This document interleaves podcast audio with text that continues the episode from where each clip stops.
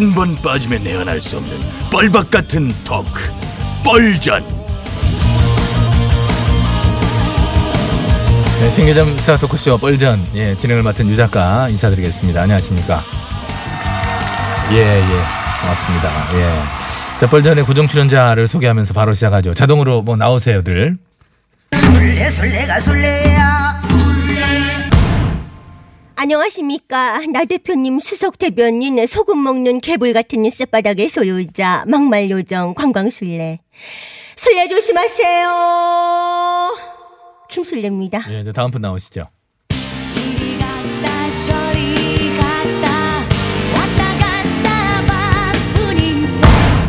이 땅에서 저 땅으로 저 땅에서 그 땅으로 가고 싶어서 언저리를 팽팽 돌고 있어요. 나 좀 불러. 언저리입니다. 그때 그냥 걸리네. 아. 걸린 것 같네 보니까. 예. 그래요. 오늘 뻘전 이제 시작해 보겠습니다. 오늘이 스승의 날이죠. 예. 참 저도 오늘 같은 날은 어떻게 좀 해야 되는데 좀 그러네요. 어떻게 두 분은 기억에 남는 스승님이나 또 본인의 인생에 큰 영향을 미친 은사님이 계시다면은 뭐 지금 이 자리에서 소개를 좀 저부터 해도 될까요? 해주시죠. 예. 네네. 기억에 남는 스승님이라 너무 많아서 어떤 분을 꼽아야 할지 잘 모르겠는데 수업 시간에 침을 너무 많이 튀겨서 별명이 분무기였던 국어 선생님. 24시간 돌아다니며 학생을 감시한다고 이사도라라고 불렸던 학생주임 선생님. 예. 또 재물포라는 별명을 가졌던 여고때 물리 선생님. 와, 이거는 좀 그러네. 별명이 재물포예요? 쟤 때문에 물리 포기했다. 재물포. 아이고야. 재물포 선생님 덕분에 화학 선택하고 약대가 있어요. 감사드립니다. 그렇게 약대를 가신 거구나. 아, 지금 알았네. 아, 잠깐만요. 그리고 감사드리고픈 네. 스승님이 한 분 더 계십니다. 예, 드리세요, 여러분. 예. 최근 징계를 먹고 다소 의기소침해 있던 저에게 큰 깨달음과 가르침을 주신 그러한 분입니다. 아이고, 누구실까요? 나 대표님. 나 대표가 무슨 가르침을 줘요? 지난 토요일 대구에서 대통령 지지자를 가르치는 막말을 하셔서 여론은 물론 정치권 안팎으로부터도 아주 큰 비난을 받고 계시지 않으십니까? 아, 그래서 그걸 보면서 아, 저런 막말은 좀 해도 좀 하지 말아야 되겠다. 이런 어떤 반면교사가 됐다. 아니죠. 그 욕을 얻어먹는 와중에도 흔들림 없이 또 다른 막말을 내지르지 않으셨습니까? 또 다른 막말은 또 뭘 내질렀을까요? 나 대표님, 어제 우리 당이 연 토크 콘서트에서 가라사대 현 정부는 남의 말 안 듣는 꼰대 정권이요, 여당은 꼰대 정당이다. 그게 뭐, 아이고, 전에 것들이 워낙 세서 꼰대가 뭐 이 정도는 막말 같지도 않은데 나는 여기서 맨날 뭐 좌파꼰대 소리 듣는데 몰라요. 나 대표님 정말 나쁘다. 꼰대는 내 꼰대. 예, 막말에 네 거 내 거가 어디 있니? 지르는 것이 임자야. 네, 알았으니까. 그런데 나 대표님 왜 스승이라는 건지 그걸 얘기하셔야지. 역대급 막말을 내뱉어 큰 논란을 일으키고도 흔들림 없이 제2, 제3의 막말을 연발하는 그 뚝심, 그 강철과 같은 멘탈에 저는 큰 감동을 받았습니다. 솜방망이지만 징계를 먹고 감시나마 약한 마음을 먹었던 저 자신이 너무나도 부끄러워졌습니다. 약한 마음을 먹다니, 어떤 마음을? 제가 했던 5.18 관련 망언에 대해 사과를 할까? 그게 왜 약한 마음이야, 그게? 당연히 사과를 해야 되는 거지. 예? 그 당 대표는 지금 또 5.18 날짜 맞춰가지고 광주 가겠다 또 하던데, 예? 사과를 먼저 해야지. 사과를 해야지. 아니요. 사과는 무슨 사과입니까? 저 김술래는 막말의 신, 막신, 나 대표님을 정치 스승이자 멘토로 삼아 나약해진 쌔바닥을 다시금 갈고 닦아 보수우파를 결집시키는 개불 쌔바닥으로 거듭날 것입니다. 결집하라! 애국우파요! 썰러러러러러러. 야, 무서워. 진짜 무섭다, 진짜. 남학신한테서 참 좋은 거 배웠네. 좋은 거 배웠어, 진짜. 근데 저 술래 언니. 왜? 그거 알아요? 탈엑스 그 단어 나 대표님보다 전 의원이 더 먼저 썼다는 거 알아요? 전 의원? 아, 기자 출신 여옥 전 의원? 네. 근데 나 대표님과 달리 자기는 사전을 찾아보고 썼기 때문에 잘못이 없다고 하던데요? 그 단어를 사전에 찾아보고 썼다? 예, 탈X. 그 단어가 사전에는 달코나 해진 밑창으로 나와 있대요. 그래서 자기는 그 뜻으로 알고 썼기 때문에 잘못이 없다는 거죠. 아이고, 막말에 연금술사들 나셨네 아주 진짜. 비꼬지 마시죠. 차파꾼대 차권 유 작가님. 그 당이 하는 막말의 행태가 갈수록 점입가경이에요. 오죽하면 참 막말의 대가라는 홍전 대표마저도 보수의 품위를 해치는 부적절한 처사다라고 쓴소리를 다 했겠습니까? 쓴소리는 유 작가님한테도 하셨던데요. 나한테는 뭐라고 했는데요? 네, 며칠 전 유 작가님이 노 전 대통령 사절을 아방궁이라고 공격했던 사람을 용서할 수가 없다 이렇게 하셨잖아요. 거기에 대해서 홍 대표님 가라사대 예언절아 뭐라고 했더라? 네가 얘기해. 에? 티끌없는 싸가지. 뭐라는 거야? 그건 아니지. 옮기려면 정확하게 옮겨야지요. 좀 해? 참 뒤끝이 있다는 느낌을 지울 수가 없다 이렇게 했고, 다시 정치하시려면 그 싸가지 없다는 이미지는 좀 벗어나야 된다 이런 얘기를 했죠. 그걸 핵심 키워드로 정리하자면 뒤끝 있는 싸가지죠. 아, 뭐라고 해도 좀 마음대로 하시고. 그런데 과거에 저지른 잘못을 반성하고 그로 인해 상처입은 피해자들께 사과를 하라고 하는 것이, 그것이 뒤끝 있는 것이라고 표현이 된다면은 저는 얼마든지 앞으로도 뒤끝 잡느란 용의가 있고요. 또 권력을 잡고 그것을 유지하기 위해서 온갖 종류의 부정과 불법, 나아가서 무자비한 폭력을 일삼고도 한치의 부끄러움도 반성도 모르는 이들에게는 끝까지 싸가지가 없을 예정입니다. 저는 그것이 제 인생의 스승으로 존경했던 분에 대한 예의이고 제 마음의 표시라고 저는 생각합니다. 아니 길어요. 아니 그래서 정치를 다시 한다고요 만다고요? 하고 안 하고는 내 마음이죠. 내가 그걸 왜 이 자리에서 증명을 해야 돼요? 제가 나름 혹시라도 정치하면 그때 가서 욕을 하든지 하시고. 말하는 뻔세하고는 좌파 네 가지 없네. 뭐라고? 자기요, 저도 정말 존경하고 감사드리고 본 스승님이 한 분 계시는데. 아, 그래. 저도 말 좀 하게 해주세요. 맞습니다. 예. 지금 저도 좀 흥분했는데요. 예. 스승님 얘기로 시작한 거 맞죠? 예. 네, 그래요. 자, 은재리 의원. 언제 때 선생님이세요? 초등학교, 여고, 대학교 때? 아니요. 제가 사시 패스하고 사법연수원에 있을 때요. 교수님인데요. 설마 지금 일야당 대표이신 황 대표님. 아이고. 정말 제가 가장 존경하고 감사드리고 싶은 스승이십니다. 스승님께서 주신 가르침을 바탕으로 오늘도 저는 보수 예전사로서의 전의를 불태우며 언저리를 뱅뱅 돌고 있어요. 스승님, 저를 불러주세요. 소중의 은혜는 하늘 같아서 우러러 벌써라 높아 만지네 잘되고라 바르고라 가르쳐 주시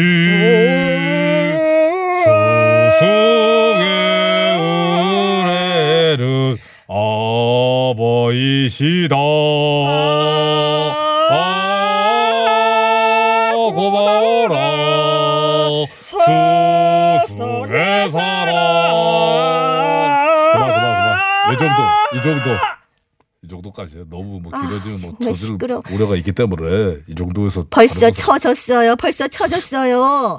딸바보 김 의원님, 오늘도 끝날 때 다 돼서 막판에 오시네. 네, 보 의원도 오늘만큼은 좀 공채 초반에 합류할 것을 목표로 새벽 대바람부터 기상하여 본주의 준비를 해왔지만은 방송으로 오는 차 안에서 불현듯 오늘이 스승의 날이라는 것을 자각하면서 자머리를 돌려 은사님을 찾아뵙고 감사 인사를 드리고 오느라고 이렇게 좀 사실상 지체될 수밖에 없었다는 사실을 국민 여러분께 소상히 고하고 양해를 구하는 말씀을. 은사님이라면 어느 학교 때 은사님이시죠?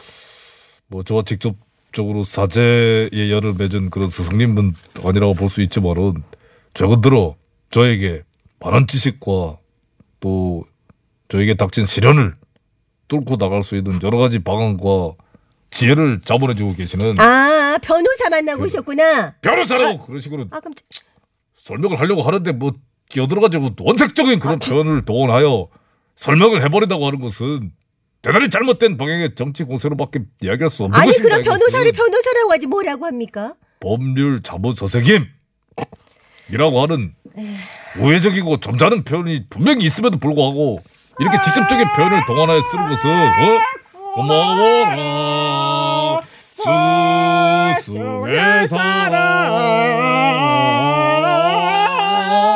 아이고 정말 예. 참 얘네들 때문에도 저는 정치 안 하려고 합니다. 아 진짜 이거 포기하고 싶다 진짜. 캐릭터가 너무 많이 아이고. 난무합니다. 뭘 캐릭터로 난무를 합니까? 조정민의 노래로 끝내죠. 레디 큐. 잘 없잖아. 내가 왔어. 사는 게 의미가 없어. 왜 자꾸 힘 빠지는 건지 난 지금 뭔가 반전이 필요해. 한 칸, 두 칸 나만의 액션.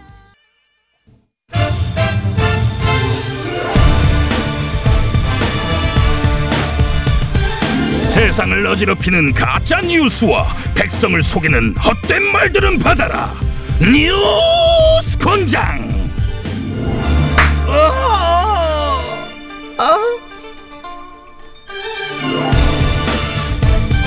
반가워요. 뉴스 권장 초대 권장장 매출수 인사드려요. 안녕하세요. 권장계 마스코트 곰마 박사령이어요. 오늘 뉴스 틀어보자. 네, 들어오세요. 아이고 어서 오세요. 네. 어서 오신 뉴스인지 소개 좀 부탁드릴까요? 보수골에서 10만 구독자를 보유하고 있는 너가 튜버 너튜브라고 하오. 아, 너튜버님? 네. 어떤 뉴스 갖고 오셨어요? 내가 엊그제 내 너튜브 방송을 통해서 한 얘기인데 말이오. 예. 우리도 살기 힘들어 죽겠는데 북한에 또 쌀을 퍼주겠다는 현 조정. 이거 제정신이야? 아이고 소리를 지르고 그러실까. 그러니까 쌀이라면 이제 인도적 대북 식량 지원 그 얘기시죠? 여기는 인도가 아니고 자유 대한민국인데 인도적 식량 지원이라니. 아 이게 무슨 쌀밥 먹고 칼에 방구 끼는 그런 소리란 말이야. 멘트가 참 해학적이시고. 아이고 내가 만든 말이오 이거. 네, 괜찮지 이거. 쌀밥 먹고 칼에 방구. 그렇지. 괜찮네요. 쫙쫙 붙네.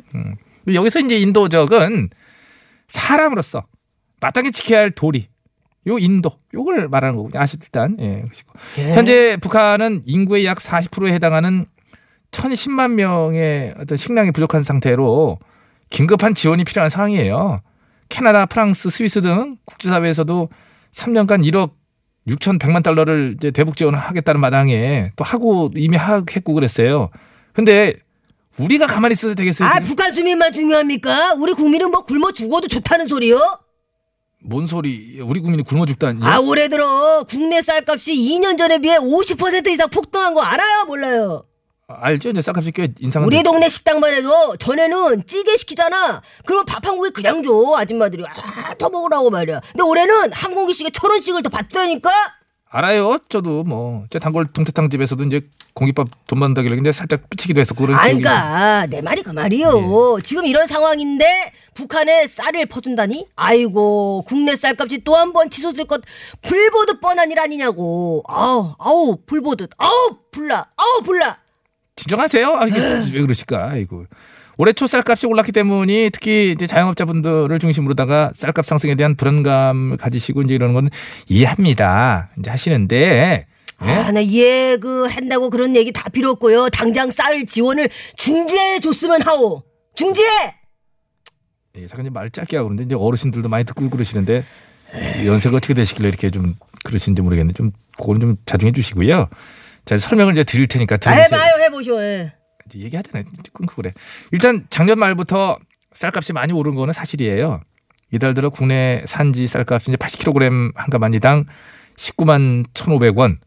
쌀값이 역대 최저로 떨어졌던 지난 2017년 7월에 12만 6천 원에 비해서 이제 그래요. 52%나 오른 상태예요. 고마워. 쌀값을 이렇게 폭등시켜 놓고 북한에 쌀을 퍼준다고? 더 들어보세요. 자, 그런데 1986년도 참 우리가 참 아시안 게임을 유치하던 그해 옛날 꽃날이 쌍팔년도보다 더 예전인데 1986년도에 쌀 80kg 한 가마니에 얼마였게요? 어제 마신 술값도 까먹는 사람한테 86년도 쌀값을 왜 물어봐. 12만원. 응? 86년도 12만원 2017년에 12만 6천원. 서프라이즈. 뭐야 30년간 6천원 오른 거야? 그래요. 쌀값이 그동안 그렇게도 안 올랐던 거예요. 특히 2014년부터 2016년까지는 거의 폭락 수준으로 떨어졌어. 왜 그렇게 폭락했던 거지? 남아도니까. 에? 남아도라? 남아도라. 그동안 우리나라는 해마다 30만 톤 이상 쌀이 초과 생산되어 왔거든요. 물론 이제 이 문제는 따로 얘기해야 되겠지만 복잡해요. 쌀 생산 능력을 떨어뜨려서는 안 돼. 생산을 해야 되는 게 맞아. 이 얘기는 나중에 따로 얘기하기로 하고. 아무튼 식생활 변화로 쌀 소비는 급격히 줄어드는데 공급은 이제 어쩔 수 없이 이제 우리가 유지해야 되니까 30만 톤씩 남아돌지. 그러면 쌀값이 생각해봐. 오를 수가 있겠어요? 아니, 그래서 일부러 쌀값을 50%나 올렸다 이건가? 일부러 올린 것까지는 아니고요. 이제 쌀 수급을 적절히 조절하기 위해서 쌀 생산 면적을 이제 불가피하게 좀 줄이고 대체 작목을 좀 합시다 이렇게 유도한 부분도 있고요. 그런데 여기에 작년에 또 추수기 하필 비가 많이 와가지고 이게 벼들이 누웠어. 그래가지고 수확량이 줄어든 영향 이런 게 이제 복합적으로 이제 작용한 거죠. 그래서 쌀값이 폭등을 한 거로구만. 그래서 맞는데 자꾸 폭등폭등 그러시는데 폭등이라는 표현도 좀 그런 게 그동안 폭락했던 가격이 정상 가격을 되찾은 걸로 보는 게 더 적절하다는 거지요. 농가에서는 쌀값 상승이 아니라 회복이라고 표현도 하고 있어요. 아니 그거는 농민들 입장이고 사 먹는 입장에서는 인상이고 폭등이요. 농민들은 우리 국민이 아닌가요? 서민들 입장에서 분명히 부담이긴 하나 농민도 우리 국민이에요. 그 국민들을 회복이라고 그러는데 왜 그러세요? 아유 근데 그 북한에 퍼주기를 해서 쌀값을 또 올려놓는다면은 현재 우리가 비상사태 등을 감안해서 확보하고 있는 쌀이 130만 톤 정도 있어요. 이게 이제 쉬운 말로 남겨놓은 쌀이지. 남겨놓은 남은 거. 이 남아도는 쌀을 보관하는데 보관비 연간 비용이 한 해 4,000억 가량 돼요. 에? 보관하느라고. 보관하는데 그렇게 많이 돈이 드나? 그럼 이거 누가 뭐 꼼꼼으로 어떻게 뭐 해줘요? 이렇게 보관하는데 돈이 드는 남아도는 쌀, 묵히느니 굶주리고 있는 북한 주민에게 나눠주면 이거 좋은 거 아니에요? 그래서 이제 재고 쌀 130만 톤 중에서 약 30만 톤 정도를 이제 북에 지원한다는 계획이고 그것도 신곡이 아니에요. 방금 얘기한 것처럼 생산된 좀 된 쌀, 묵은 쌀. 2016년도부터 2018년도까지 이제 생산된 2월 상품이라고 그럴까? 그런 쌀을 중심으로다가 지원한다는 그런 입장이에요. 그런 방침. 그리고 지금까지 역대 9번 대북 식량 지원했거든요. 그거 하는 동안 국내 쌀값 변동에는 큰 영향이 없었어요. 팩트. 그렇게 걱정하지 마세요. 왜 그럼 이렇게 합시다. 이렇게 합시다. 만에 하나 북한에 지원한 이후에 쌀값이 오르잖아. 우리 이렇게 합시다. 이거 방송이야. 아, 이거 약속해야 돼. 보지도 않는데 치면서 얘기하세요. 그땐 권장장 10원에 한 대씩. 아니 그걸 왜? 아니, 약속해. 잠깐만요. 아니 그걸 왜? 잘난 척하면 떠들더만. 아니 그걸 왜? 나를 믿고 가네. 너튜브 방송하러. 아니 잠깐만. 그거 약속해. 이거 다시 듣기로 다 들을 수 있어. 아니 나는 안 한 약속 안 한 저게 약속한 게 아니요. 일방적으로 약속한 건 가네. 이거 이 상황에서 쌀값이 오르면 나 어떡하냐? 아 쫄보. 아니 그래도 그렇지. 이게... 설마요. 아 오르면 10원에 한 대씩 맞으세요. 맞을래? 내 권장이 씨야. 대북 식량 지원으로 인해 쌀값이 추가 인상될 것이라는 세간의 불안감을 진실의 매로 안정시켜 주시옵소서.